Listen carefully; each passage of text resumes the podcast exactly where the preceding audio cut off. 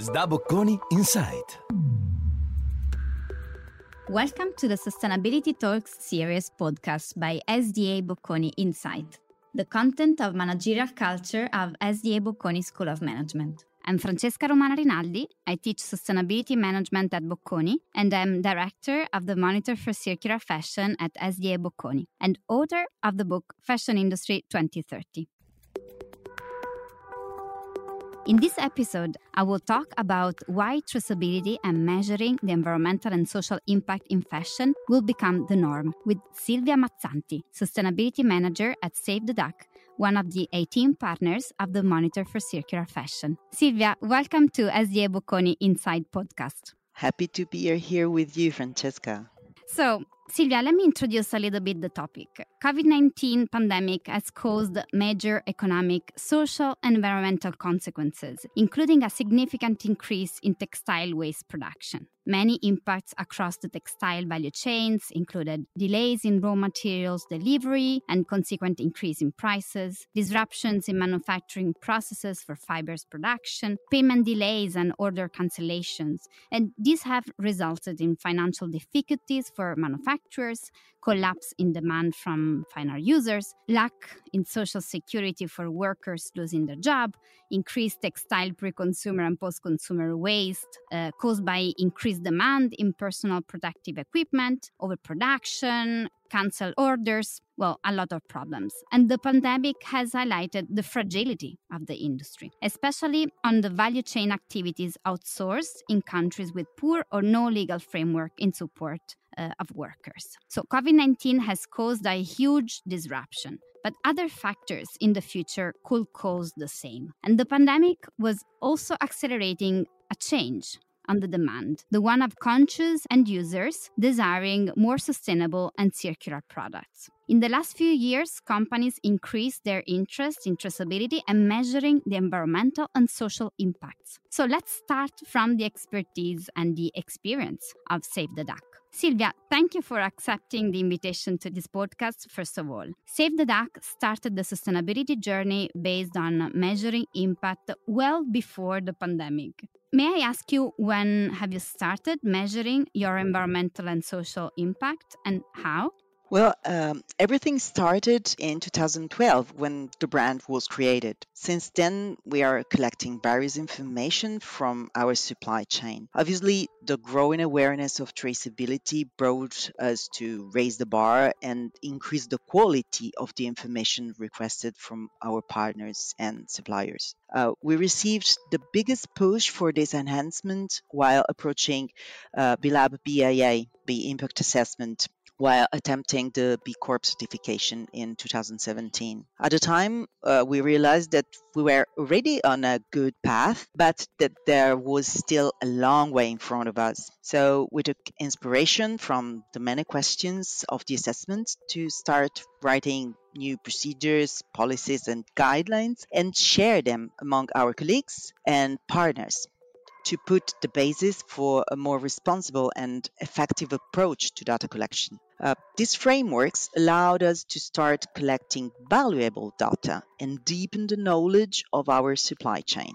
During these years, and thanks to the activity we reached in 2019, the B Corp certification, and we started this proactive collaboration with other partners of the community, helping each other to enhance the quality of information collected and disclosed. Uh, during these years, we learned a lot also. Most of all, tier one of our supply chain learned together with us what it means to provide complete and substantial data through their contribution, we are now approaching other tiers, starting from tier two and going upstream to deepen the knowledge of our raw materials and have more concrete data to share with our stakeholders.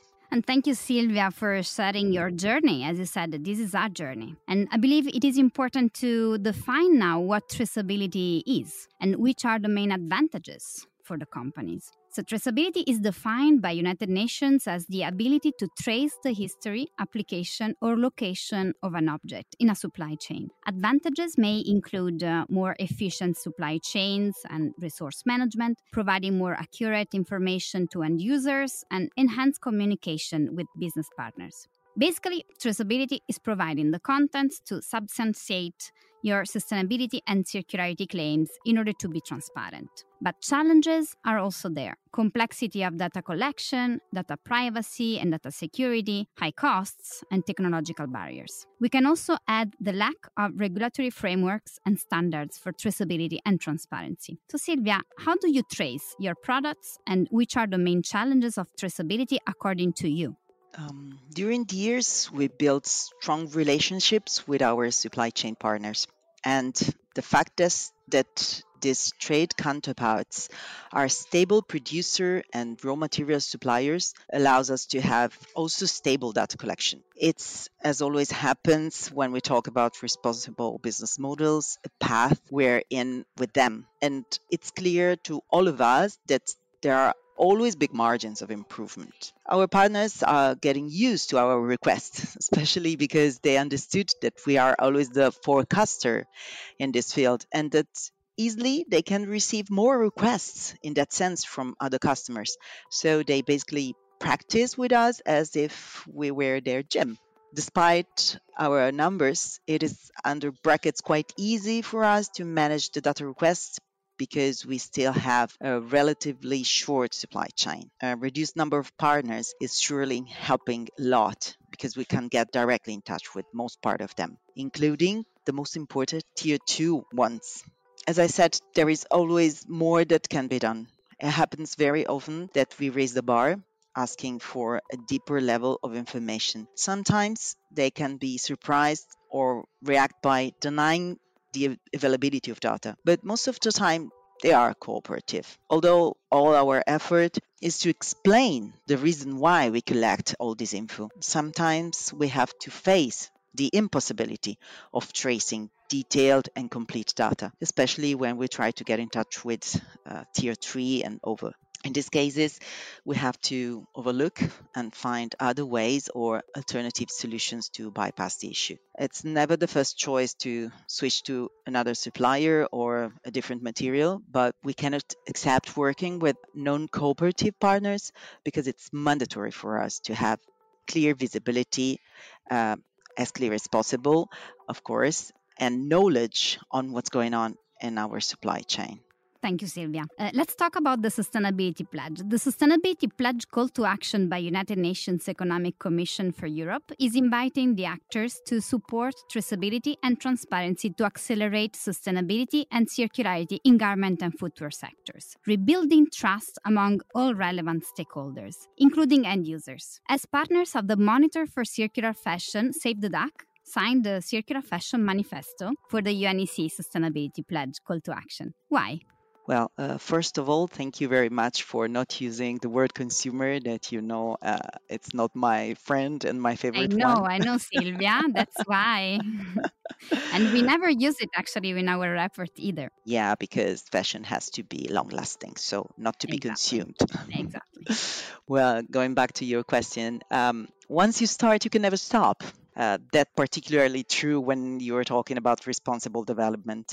So when we started many years ago, um, the the brand we start cooperating with PETA, LAV, and WWF to protect animals' rights. These steps have been fundamental to providing a stronger structure to our brand DNA but that wasn't enough. So lately, we enhanced our engagement by becoming Società Benefit and B Corp, as I said. Uh, through these actions, we gave credibility and structure to our commitment. This is the story. Since then, we have been always looking for tools that could guide and support us in our striving to improve and reduce impacts. Some of them we built by ourselves, but to make a significant step forward, we needed help. And to improve the level of transparency of the supply chain and provide stable data to trace our impacts, uh, a legal framework uh, is highly desir- desirable. And that's the reason why we accepted the invitation of SDA Bocconi to adhere to the monitor. We thought it could have been an effective way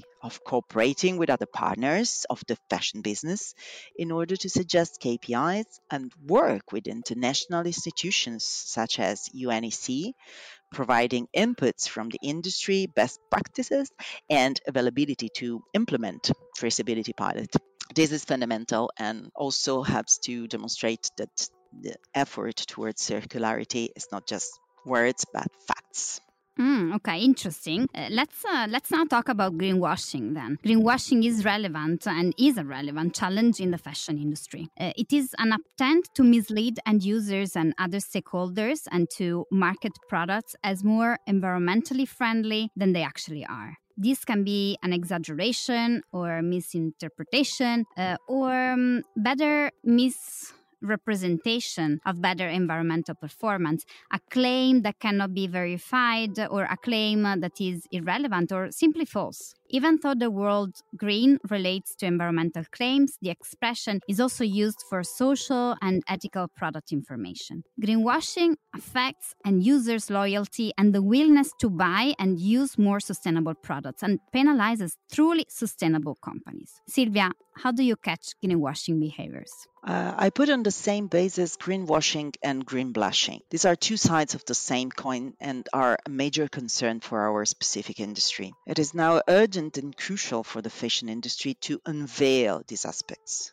Committed companies, as we aspire to be, aim to become as transparent as possible. While unfortunately, uh, for many fashion brands, it is still sufficient to hide their impacts behind a thin layer of green paint on the contrary, or on the contrary, they do not even mention their good working practices and processes since scared of damaging their reputation. For our part, we are very attentive to this issue, and our creative department takes great care to avoid any possible misinterpretation of our messages. We are actively involved in the Monitor for Circular Fashion Green Claim Committee, and we hope that the results of this working group will help to bridge the lack of common drivers that are needed to translate and create a clear framework so as not to mislead our customers. Uh, certifications are certainly useful, but the ethics and integrity of the brands using them are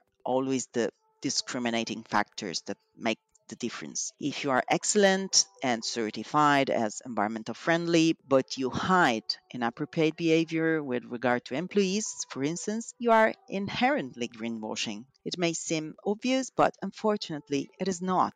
A common legal framework that oblige companies to carry evidence on what they claim through their advertising messages will allow stakeholders to clearly see what processes lie behind a product and make a more informed choice. Thank you, Silvia. Uh, on the 30th of March 2022, as you know, the European Commission presented a package of European Green Deal proposals to make sustainable products the norm in the EU, talking about the digital product passports as tools which will make it easier to repair or recycle products and facilitate tracking substances of concern along the supply chain. Labeling can also be introduced. The proposal also contains measures to end the destruction of unsold consumer goods, as well as expand green public procurement and provide incentives for sustainable products. Greenwashing claims could be much harder to make in the future. Companies will be more and more investing in tracking and tracing, and measuring the environmental and social impact in fashion will become the norm. And this is what we strongly hope, since the creation of a level playing field is really needed.